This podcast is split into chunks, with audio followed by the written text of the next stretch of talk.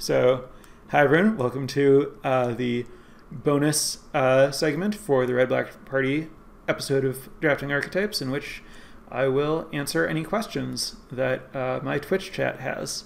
So, uh, Twitch chat, take it away. You got anything for me? Crickets. Did I get it all? All right, we got we got some questions. Was just taking people some time to type. All right. So Eric asks, what are your thoughts on Sea Gate Colossus and how often it has a home on, in either of the party decks? Great question. So, uh, Sea Gate Colossus is the 7 mana, 7 5 uh, artifact creature warrior common. Um, I do like it reasonably well in blue white party where you are looking for warriors and a lot of the warriors aren't very good and you're very good at assembling a lot of types very early, and so you can generally cast it for. You can generally cast it on turn five. Sometimes on turn five it'll cost you five mana. Sometimes it'll co- cost you four mana. But you can like safely think of this as a card that you're going to cast on turn five in Blue White Party. In Red Black Party, I like it less than I like it in Blue White Party. Uh, it's extremely unlikely that the fact that it's a warrior once you play it is going to matter. You already had one when you cast it, and you were probably already turning on your warrior synergies a lot of the red black cards have cost reduction for party as like what their payoff is. Shatterskull Minotaur, Zagras, Thief of Heartbeats. Like th- these are uncommons and rares, but uh, your good decks will have some of them. And Sea Gate Colossus is oh, and uh, Thwart the Grave. Uh, so Seagate, Sea Gate Colossus is competing for that kind of space, and it's also just top end in a really aggressive deck that's not necessarily looking for that kind of top end. So it's uh, I I have it kind of in my lowest tier of cards that are worth noting for this archetype. Like it's playable, but I rarely play it. Um, so it's it's certainly not a priority for me. It's the kind of thing where you know maybe one of them will end up in my pool, and if I decide that I uh, am maybe particularly good at enabling it, or maybe just like looking for a finisher type, you know, top end creature. I think it's better to think of this kind of thing as top end creature rather than finisher. I think people get hung up on like this idea of having win conditions or whatever, but just like if my curve's too low and I want something big to do, um, it's it's a playable way to get that, but not a priority. Next question is on the point about tricks versus vanquish. Uh, does that change if you have more bug, the more bug, bug catchers you have?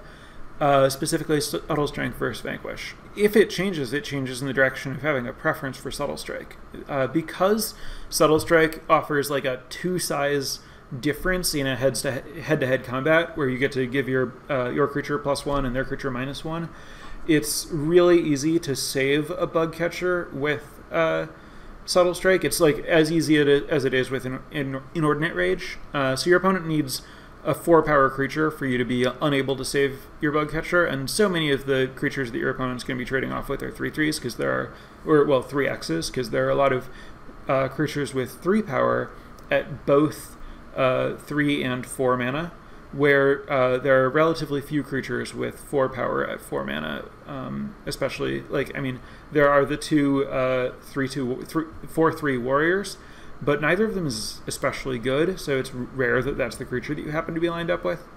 So, um, if we're talking about attacking and pushing my bug catcher through some kind of like 2 2 or 3 2 or whatever, or 3 3 that's going to block it, if I vanquish, their creature's dead and I hit them with a bug catcher. If I uh, subtle strike, I still kill their creature, I still save my bug catcher. I get a comparable amount of damage because the subtle strike took away one of the toughness that's soaking up a trample damage and gave me an extra power to deal trample damage. And now my bug catcher has three toughness and an extra power. Um, and I'm way better off. So yeah, a bug catcher in particular is the card that most wants makes me want to err toward tricks. If I don't have bug catcher, now I'm more willing to think like, okay, well maybe I want vanquish over a trick. All right, the next question is on the subject of sneaking, gui- uh, sneaking guide and whether I play multiples of them. And the answer is that I do. Uh, I don't prioritize having a lot of them, but I think it's totally fine to play the second. It's just like pretty unlikely that you draw both of them. And uh, when you have one, it's not that rare that like it's the thing your opponent needs to kill because you like get your opponent reasonably low on life and they're trying to stabilize and they can't try to kill like every two power creature you have, so they try to kill your enabler instead and having multiples resists against that. It's also uh, if you have like Demon's Disciple, you're happy to have just like an extra, not particularly good one drop that you can sacrifice instead of sacrificing a more expensive creature because it's not like you're making tokens or something in this archetype. So um, I, I, think it's like totally safe to play a second Sneaking Guide if you're looking for another one drop or if you're looking for another rogue or if it's a playable that you have. Because um, like I'm gonna prioritize it somewhat. Uh, it's not a high pick or anything, but I'm gonna look to pick one up late in the draft in like pack one, and then it's just reasonably likely that I'll get a second one for free later in the draft, and then it's just fine to end up needing to play with both of those cards in your deck. Um, next question is Do I recommend a certain number of each party type in a party deck? So this kind of uh, gets to the thing that I was saying about like, you know, in blue white, I love it if I can have like at least three uh, members of every class so that I can reliably get my full party payoffs. Whereas in red black, like if I have you know no wizards except for like a stonework packbeast or maybe just no wizards at all that's fine because none of my stuff cares about assembling an actual full party and it's all just like incremental payoffs and the cards are all good enough that i'm getting what i want out of them if i have just a party of two so uh, th- there's not like a target number that i'm looking for uh, i'm just looking to play strong cards that uh, have a like consistent aggro plan the next question is Do you like uh, Flameblade Charger in Red Black Party? And uh, if yes, um, do I need a certain number of Expedition Champion to play it? And I would also add, uh, or is there like an, an equipment threshold where it becomes good? And the answer is like, if you're literally not doing anything with it, if it's just 1 1 is a warrior, contributes to party, uh, gets to do a damage to something when it dies, I probably don't want to put it in my deck. But if I have like a Ravager's Mace uh, or a Relic Axe, it value, its value goes up a lot. If I have two of those, now I'm like pretty happy to play with it. And if I have uh, Subtle Strikes, that's another like nice thing to have with it. Um, and uh, Expedition Champions aren't going to like specifically point to that so much as they point to, well, you want to have you know enough wiz- enough warriors to turn it on. And if I feel like I'm not sure that it's going to be on very often, then it's like, well, yeah, that'll that'll you know tip the scales for me to play the Flameblade, the Fireblade Charger. Uh, so I mean, I have Fireblade Charger as kind of a card that's like you cut it sometimes, but uh, not all that often. It's usually going to be good enough. Uh, there are a lot of one toughness creatures in the format. It's not hard to end up in a spot where your opponent like doesn't want to trade with it or something. So it's it is performed just fine for me. I, I don't think it's like a card that you should avoid playing. I, it's not a priority unless I have like a bunch of synergies for it. But that's that. It is possible that that happens. Next question is Does the number of tricks I already have change the calculus on Vanquish versus a good trick? So, the only spot where that would change the calculus is if I am so low on creatures that I don't know that I'm going to be generating combats. And honestly, the way that Red Black is con- like constructed, especially Red Black Party, at that point I have bigger problems, right? Like I'm an aggressive deck that's trying to assemble multiple creatures in play to get paid off for having some kind of like uh, tribal synergies, either multiple warriors or uh, a varied party. Um, and if I've built my deck so that it's just like all removal spells and I'm playing red black, I'm just gonna get buried by blue decks. Like it's not, it's not gonna be cl- like close. I'm gonna get just straight embarrassed by blue decks or green decks.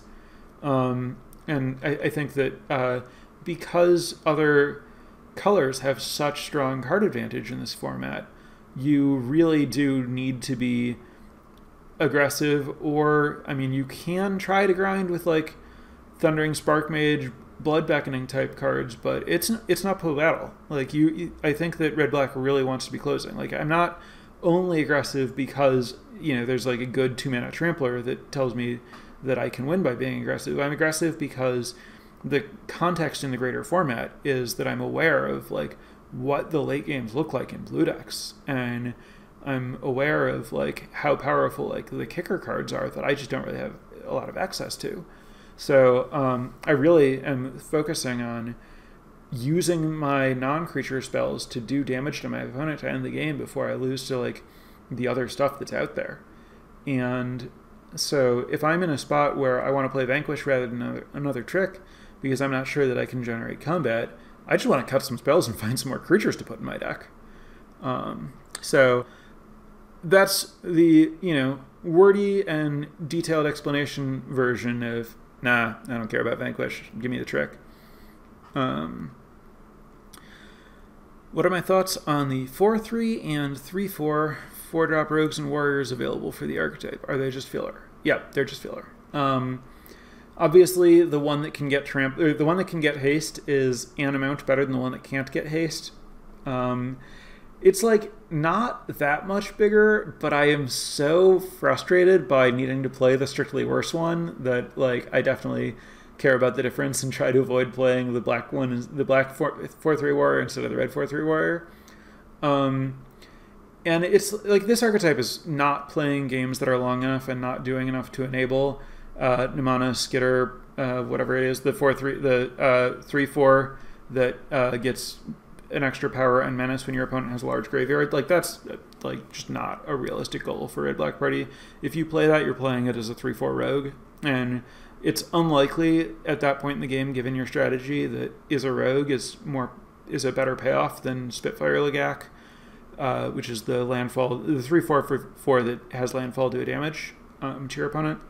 So when when I'm looking at this card and I'm saying, well, this is like worse than Spitfire Lagac, Spitfire Lagac is already a card that I frequently cut from my deck. So um, all, all of those like four drop, just like here's the body, um, is are solid solidly in filler. I what I want is for my four drop stuff to be Thundering Sparkmage and uh, Zagras and Shatterskull Minotaur when I have party friends, um, and uh, empty space because I've already just, I just play another three drop or I play a two drop and a trick.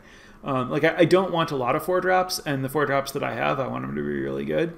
Um, so yeah, uh, th- they are playable. It's not the worst thing ever if you have to put like a couple of vanilla four drops in your deck, but they are very much not what I'm looking for. Uh, they don't they don't end the game fast enough. They don't uh, like they get they trade down uh, and they don't, and they, they they do trade down and they don't trade up. When people spend more than four mana for a creature, they get a creature that embarrasses those things. Um, you know, they get like a pyros, uh, pyroclastic hellion or uh, the like six five trample that picks up lands in green. Then you know these these things trade with other three and four drops. So I don't know. They're not they're not doing anything for me. Uh, all right, that rounds out my current question queue. Uh, are there any any late additions, or if we're satisfied, uh, then we can move on. All right, uh, and by move on, I mean wrap up. So, once again, uh, thank you everyone for tuning in, checking out this bonus segment, and thank you especially everyone who hung out in the chat, listened to this live and was here to uh, ask questions, to cover anything, to clue me in on anything I didn't cover to make sure that uh, this is the most useful it can be to my audience, which is absolutely my priority. Um, and again, uh, really appreciate any feedback anyone wants to give on any platform. You can send me a direct message on Twitter. You can message me on Discord. You can uh, post in the Drafting Archetypes channel on the Challenging Assumptions Discord. You can tweet at me. You can leave a comment on uh, any of the various podcast apps where you can uh, rate things. If you want to do all of the above, even better. Um, but uh, yeah, appreciate all of the community engagement. I'm absolutely doing this because I uh, just strongly believed that I had a great way to help people draft and seeing people tell me that it's helping them in any capacity is just super encouraging and uh, thank you all so much for that. And that will uh, conclude this week's episode. Thanks again and goodbye